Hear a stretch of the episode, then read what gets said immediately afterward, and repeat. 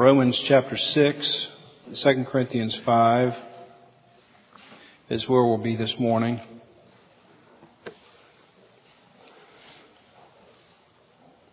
And if this handout serves you to take notes on or to take home and discuss for the purposes of you being able to think about these things throughout the week, in particular if you're looking for something to help you with your family devotions, these kinds of things begin to help you ask questions of yourselves and then formulate them in a way that you can ask your, your children as well. If God has redeemed me from sin and giving me and has given me his Holy Spirit to sanctify me and give me strength against sin, why do I go on sinning? If God has redeemed me from sin and given me his Holy Spirit to sanctify me and give me strength against, against sin, why do I go on sinning? This question has plagued me throughout my life of faith. In my lowest moments, it has brought me despair. It has even darkened the edges of my brightest times. That's the opening comment of Kris Lundgaard in his book, The Enemy Within. And if you've been a believer for any length of time, you find yourself asking the same kinds of questions. Why am I plagued with this indwelling sin? I, I, I feel like I have an, an, enemy within, and he does something very appropriate. tells a, a story that I think most of us, whether you're a child or an adult, can appreciate. He says this in his opening chapter, all I wanted to do was surprise my wife. That's a, that's a tough thing to do right there. Since we had moved into our new house almost a year ago, the refrigerator door handle had been on the wrong side. I had put off moving it because of my clumsiness with mechanical things. I can particularly appreciate this guy's story. But on this Thursday afternoon, while my wife was at work, I was set to redeem myself and right the wrong. I was halfway through the job. I had the refrigerator and the freezer doors off and I wanted to get them back on as soon as I could so nothing would spoil pivotal, I was at a pivotal step of swapping the hinges from the right side of the refrigerator to the left side. When I realized that each hinge was fastened by two Torx screws. Two lousy Torx screws. There's only one tool in the universe that can safely remove a Torx screw. That's a Torx socket. And I didn't have a Torx socket. Right then, my three boys decided to move their traveling sibling rivalry, rivalry show into the middle of my angst. I lost it. I let them have it, though they didn't deserve it. They stared at me as if I were a monster from Alpha Centauri while I ranted in an unknown tongue. At mid-fit, I had an out-of-body experience. I saw my contorted red face screaming at my charming boys and knew at once I was doing something evil. So I stopped and asked their forgiveness, right? Wrong. Something had control of me. It was as if an alien had invaded my body and was forcing me to do its bidding. It was long after they had fled from my wrath before I recovered my sanity and my consciousness and humbled myself before them in groveling apologies. I spent the next several weeks feeling like a whipped puppy. Was I really that wicked? How could I hurt my children like that? Had I done irreparable harm? Would they forgive me? Would God forgive me? Anything like that ever happen to you? And all the children are going, yeah, yeah. Have you ever had that feeling like, like something's invaded your body and, and you know the right thing to do and you just can't do it? Lundgaard pursued the answer to his question and also the answer to his actions about the power of sin, and in his pursuit he came across the writings of an old Puritan named John Owen. John Owen is somebody who lived 300 years ago. He was part of a Puritan movement in England, and some have called him the greatest theologian who's ever written in the English language. Owen thought deeply about the very issues that Lundgaard was thinking about in his book. And Owen writes this in his book called The Mortification of Sin. That's a great, that's a $10 word as we talked about in Sunday school class. The mortification. If you're mortified at something, you feel like you're going to be put to death. A mortician is somebody who takes care of those who are dead. So the mortification of sin, John Owen is talking about how is it that you put to death your sin? And this quote is printed on the front of your bulletin.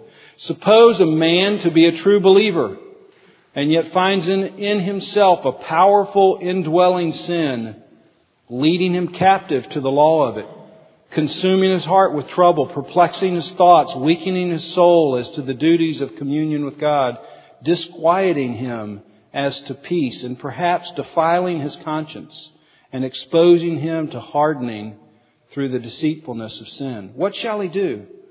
What shall he take and insist on for the mortification of this sin? Lust, distemper, or corruption? We might find some consolation that this kind of question was not only plaguing Lundgaard, it wasn't just plaguing John Owen. Apparently, from our text in Romans 7, it was something that was plaguing even the Apostle Paul. He says this, I do not understand my own actions, for I do not do what I want, but I do the very thing I hate. For I have the desire to do what is right, but not the ability to carry it out. For I do not do the good I want, but the evil I do not want is what I keep doing. So I find this law at work within me. When I want to do good, evil is right there with me. So we're in this season of Lent. This is, uh, if you're not familiar with the Christian calendar, it's the 40 days before Easter. And during the 40 days, we're particularly focused on our brokenness because we're moving towards the cross and the answer to our brokenness is the brokenness of Jesus Christ. And so we have this pottery up here. We're like pots. We're clay pots. We're easily broken and we're broken and we need somebody to come back and put us together and we're going to see that that's Christ. But as we go through these 40 days, these four or five weeks here, we want to take a look at, and we're going to use the Lundgaard book as an avenue and the Bible as an avenue to look at and take a long look at how sin works, the power of sin, and then how do we begin to conquer it or put it to death? Or as Owen would say, how would we mortify our sin? Well, we can't really make this our starting point, so I want to go backwards a little bit this, this Sunday. We can't just say we want to learn how to put our sin to death. We want to begin to just change our actions, our attitudes. That's not really the best place to start. That would be sort of like saying if you were wanting to learn how to swim, somebody took you in a boat three miles offshore, dumped you out into the open ocean and said, you know, if you just kick your legs and swing your arms enough, I'm sure you make it there. And no matter how hard you may try in that effort and how many few yards you would get, there's no way without understanding the swimming stroke that you'd have any hope of getting there. And so we need to go back to the beginnings or, or a foundation so we can make some headway in dealing with our sin. So this is going to be a helpful reminder if you're a believer here, if you're a, a somebody who's trying to seek out the answers, it's going to be helpful to go back and see how we've arrived to the cross. And of course we have all kinds of young people and new believers in our midst that it's helpful to begin to reorient ourselves to what's happening in the story of the Bible. So if you would uh, go back to Genesis 1 and 2, not necessarily in the Bible, but just in your mind and remember the stories that are happening back there. If you were to read Genesis 1 and 2, what you would see, and no surprise to most of us, is that creation was established by the Word of God.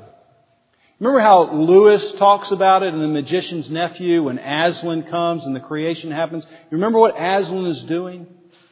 He's singing. It's such a powerful moment of creation. What his picture is that God sings creation into being. He doesn't just state it. He sings it and creation happens. Everything is formed out of God's Word. He takes a certain delight and pleasure in His creation.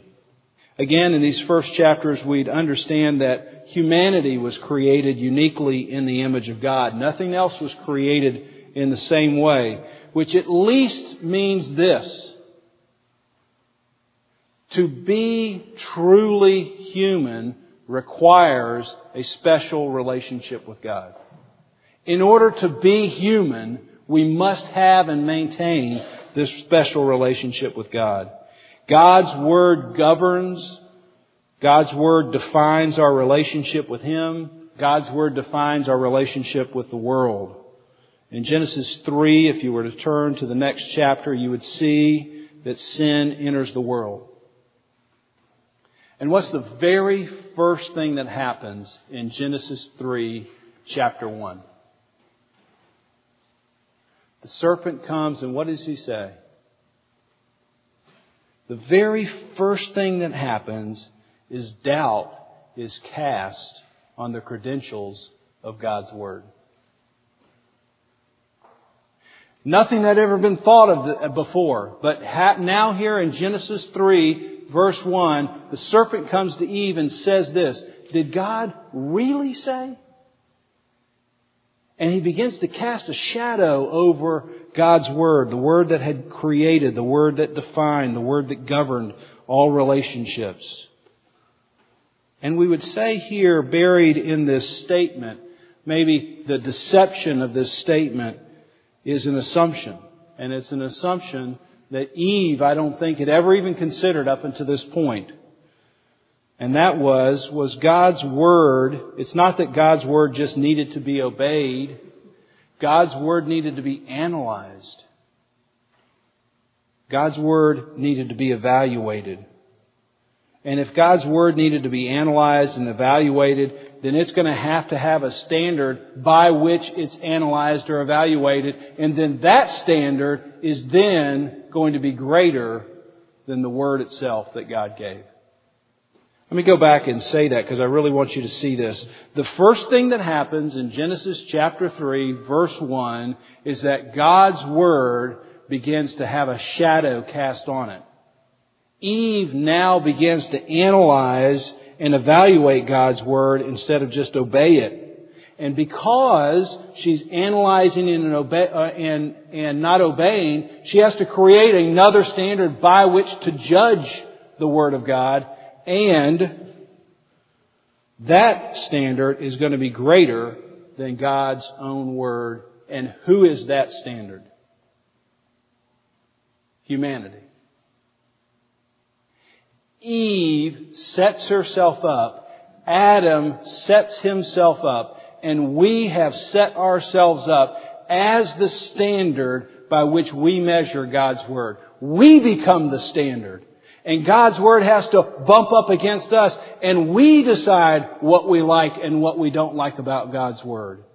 An incredible reversal has taken place. An incredible exchange takes place here in Genesis chapter 3 verse 1. Now let's just say this sounds kind of fuzzy. You're 12 or 14 or you're 35 and it just seems to be, I can't quite grasp this. Let's, let's take an illustration that I thought of that I think everybody can appreciate. You're a student and you're taking in an exam. You hand in the exam. And there's a standard by which your exam is measured by. It's not another student's exam. So that's why if you're a student, you come home and you say, well yeah, so and so made such and such, and what do your parents say? I don't care what so and so made. Why don't they care? Because another student in your class isn't the standard by which you're being measured against. You're being measured against a certain standard, and that standard is the teacher. She has a key. She's written out her words, the answers to the questions that she's asked you. And she's putting your test on top of her test and saying, you've got to get these words right in order to get a good grade. Now let's say by chance you do poorly on the exam. What's a typical first reaction by a student who does poorly on an exam. Teachers know. The test is unfair. You see, you see what, see what happens? The typical first reaction by the student isn't to question themselves. It's never to question their study habits, never consider that they might have gotten something wrong. The first thing a typical student does is say, the teacher's unfair. She was unreasonable. You won't believe the kinds of questions she asked or the kinds of thorough knowledge that she might have wanted to answer the question. And what they mean by that, students, when you say that about your teacher, what you mean by that, the underlying assumption is that you can't trust the teacher. Who can you trust? You can trust me, the student. You see what happens? The same reversal that happens in school every week even if you're in seminary, I saw this happen. The first thing that happens is that you're going to challenge the authority of the teacher and say, well, you know what? The teacher just can't be trusted. Guess who can be trusted? The student can be trusted. You can trust me. I'm going to have the right answers. And you make up your own key and you live by your own standard and now you judge the teacher or you and I judge the creator by the standard that we create for ourselves. So in Genesis chapter 3, Adam and Eve do the unthinkable. They decide God can't be trusted. The, create, the creature takes, tries to take over the power of the Creator. One commentator reads this and asks this question. After the fall, why do you think Adam and Eve covered their sexual organs? Was it not to hide from God or from themselves or from each other the reminder that they cannot create, they can only procreate? They knew that they really weren't creators, and so they began to hide the fact from God as if they could, or hide it from themselves, or hide it from each other. That we're not really creators, we're creatures. But we want to hide that from God and we want to hide it from each other. And one of the tragic results of sin, of our trying to become something we could never be, of our trying to become God, is that we lost our special relationship with God and therefore we lost what it meant to be truly human. Listen to the Bible's painful but accurate description now of mankind apart from God. For since the creation of the world, God's visible qualities, His eternal power and divine nature have been clearly seen, being understood from what has been made, so that men are without excuse. Although they knew God, they neither glorified Him as God or gave thanks to Him, but their thinking became futile and their foolish hearts were darkened. Although they claimed to be wise, they became fools. They exchanged the glory of the immortal God for images made to look like man, birds, animals, reptiles. They exchanged the truth of God for a lie. They worshiped and served created things rather than the Creator. Since they did not think it worthwhile to retain the knowledge of God, He gave them over to a depraved mind to do what ought not to be done. They have become filled with every kind of wickedness, greed, evil, and depravity. They are full of envy, murder, strife, deceit, and malice. They are gossips, slanderers, God haters, insolent, arrogant, boastful. They invent ways of doing evil. They disobey their parents. They are senseless, faithless, heartless, ruthless. Although they know God's righteous decrees that those who do such things deserve death, they only continue to do these things and also approve of those who practice them. I want you to see and appreciate what the Bible says on the distance that we have fallen away from what we were originally intended to be. You and I, apart from the relationship with God, are no longer just human. We're less than human. People without a right relationship with God are no longer human. They're less than human. They lost that humanity in Genesis chapter 3. And that causes unknown evils that you have experienced and we've seen in our world. Unfortunately, another result of this separation from God is a blinding effect. Sin blinds us from our own condition. And so we say, and some of you no doubt are saying right now, I'm just not that bad off. I know some people have some of those things, but I'm not like that, Paul. I'm better than that. Sin has that kind of blinding effect. It makes you think you're in a better condition than you actually are. You, look and say, oh, I need help. Or the world needs help. But you don't look at it in, in horror like God looks at it. After the fall in Genesis 3, God comes back. He's walking in the garden and the first thing he says is what? Adam, where are you? I mean, did the all-knowing God lose count of his creation? And say, I, am looking around here. Golly gee, he's pretty good at hide and go seek. I just can't find him. Did he not know where Adam was? No. Adam had no idea where Adam was. He had no clue what he had, he had caused for all of creation. And God comes back and says, Adam, Adam, don't be blinded by this sin. Do you know the condition of your soul? I want you to know if you know it. Because sin has a blinding effect. It makes you believe that you're not as in bad condition as you really are. And we see a hundred examples through the Bible like this. One more from Genesis 32. God is wrestling with Jacob. You remember this event? God's wrestling with Jacob and Jacob wants a blessing and the sun is rising. And Jacob says, give me a blessing. And of all the things the person he was wrestling with, this divine figure could ask Jacob, what does he say? Jacob, what is your name? I mean, did, did the Creator not remember the name of the creation? No. What does Jacob's name mean? Deceiver. Supplanter. Do you remember what happened? He tried to deceive his earthly father into a blessing. And now his heavenly father is looking at him.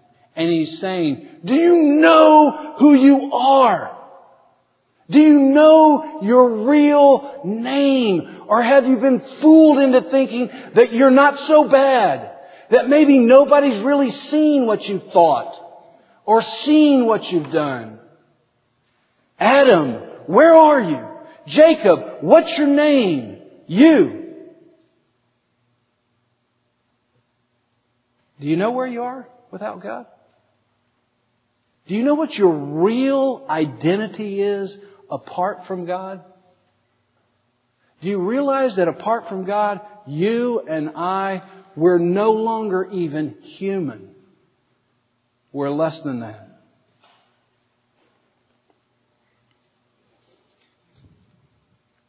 Do you know the effect of sin in your life? It's operating just the same as it did with Adam. It's operating just the same as it did with Jacob.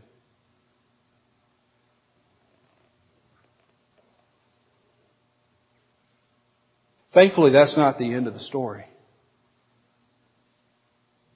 There's great news on the horizon, and you see just a little slice of it in these two pictures. Instead of God seeing Adam and knowing where he is and out of all justice coming in and crushing the creation, what does God do? He comes for the creation. He doesn't come to crush it. He comes walking towards it. And he's, he's got his arms open to a relationship with Adam. Instead of wrestling with Jacob and just wrenching him down and saying, I'm just going to let you waste away, what does he do? He wrestles with Jacob. He wants Jacob to see himself and see God Almighty. The good news is that the first step in dealing with our sin, my sin and yours, is taken not by us. God is not demanding that you and I clean ourselves up and get on the right track. He knows that can never happen. Praise the Lord. He comes walking for you, even though you're hiding and you're deceiving yourself. He asks nothing of you. He's coming in grace alone. And you see the shadow of it in these passages in Genesis, and you see this full flowering in the person of Christ, and that's why you read these stunning, spectacular verses from 2 Corinthians 5. God reconciled. He's changing your status. It, we're no longer under humanity. We're, he's changing our status. He's not counting your sins against you. For our sake, God made him, Jesus, who had no sin, to be sin for us. The great exchange that happened back in Genesis chapter 3 is reversing here in 2 Corinthians and in the Gospels. And God's making the exchange himself. So that in Jesus we might become the righteousness of God. God is the first step so that we might have a special relationship with Him again and we might be human. We might be all of what He meant us to be. Not that we would become God, but that we would be restored to our humanity and be His creature made in His image, operating underneath the work and the Word that He has given us. That's why you see these descriptions in the Bible. Jesus says you must be born again. Paul says, if anyone is Christ, he is a new creation. Ezekiel says this in, in chapter 36, I give you a new heart. I put a new spirit in you. I will remove from you your heart of stone and give you a heart of flesh. And I will put my spirit in you and move you to follow my decrees and to be careful and keep my laws. Do you see what happened? A tremendous reversal has taken place on the cross. Jesus has taken our sins for us. And He has defeated that once and for all. And now He has planted His Spirit in you. And now because of that, because of God's Spirit planted in you, you and I now have a chance to defeat sin. Now here's a good question. If you're a Christian, you understand that sin hasn't been dealt a knockout blow in your life. And if it has, just would you see me afterwards? Because I'd love for you to write a book about it and then I'll read it. But if you're anything like me, you've noticed sin still keeps dwelling in my life and I still have to keep fighting with it. Why do you think that God just didn't deal it one big knockout blow? Why did He give you a spirit, His spirit, that now for the rest of your life you can wrestle with that. And you, you, you begin to put to death the misdeeds of the body. Why do you think he did it that way? Well, I'm not going to answer that. I'm going to let you chew on that. How about that? The first step The step that we have to have firmly planted in our minds is that God has dealt with our sin on the cross. He's made this tremendous exchange. He, he now gives us the Holy Spirit. And until we meet Him face to face, when finally we don't have to fight sin any longer. I mean, if there's one thing I'm looking forward to in heaven, is I don't have to fight my sin anymore. I am going to be ready to lay down the sword. I don't want to fight against your sin or the sin of the world, but I know I just don't want to fight my sin anymore. And when we see Him face to face, we will be whiter than snow. That's the good news. And if we don't understand the good news that Christ has come, He's living in you, He's active, He's going to help you now by your effort to put to death the misdeeds of the body. If you don't understand what He's done first, then you will walk away saying, here's a list of things I've got to stop doing, and here's a list of things I've got to start doing. And that's a prison. That is a prison. That's religion. That's basically the fundamental understanding of all other world religions. And this is what makes Christianity different. He has become sin for us. So if you're a seeker here, you're somebody who's asking questions, I want to ask you, do you know what your name is? Do you know where you are? Do you really understand your real standing before a holy God? He's not measuring you against me. He's not measuring you against your rotten neighbor. He's not measuring you against your ruthless boss. He's not measuring you against a suicide bomber. He's measuring you against himself. He's the standard. Do you understand where you are? Do you understand your real identity? If you're a believer, praise the Lord. And what a great day for communion. To remember, to say, what is it that He did? Something that I didn't deserve. He came and He said, I'm going to make a new covenant.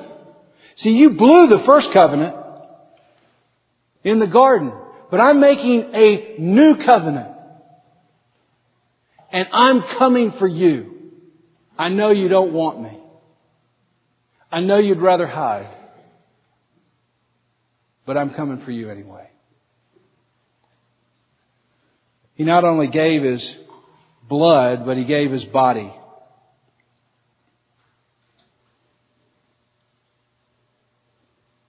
This is my body. This is the, the bread of life. You see, if you don't have this bread, what don't you have? You don't have life. Life is found in the person of Jesus Christ. Let's pray together. Lord, there's a great message here that the enemy would do everything he could to persuade people into not believing or to not even caring about or to seeing it less than what it really is. We're just like the students our first reaction is not to question ourselves, is to question you. Why are you doing it this way? Why are you operating this way? Why didn't you show up right now in this way according to my standard? God, forgive us for thinking that. Thank you that you came and you operated according to your unconditional love towards us. We pray in Jesus' name. Amen.